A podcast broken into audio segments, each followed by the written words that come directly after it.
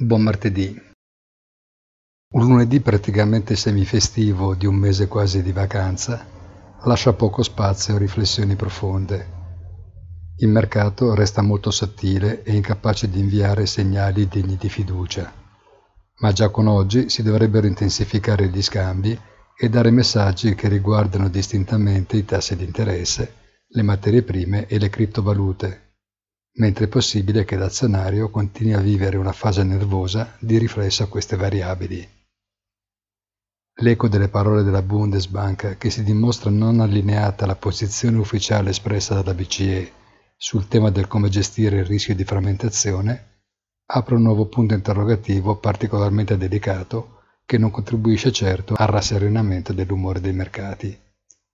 Una buona giornata e come sempre appuntamento sul sito easy-finance.it.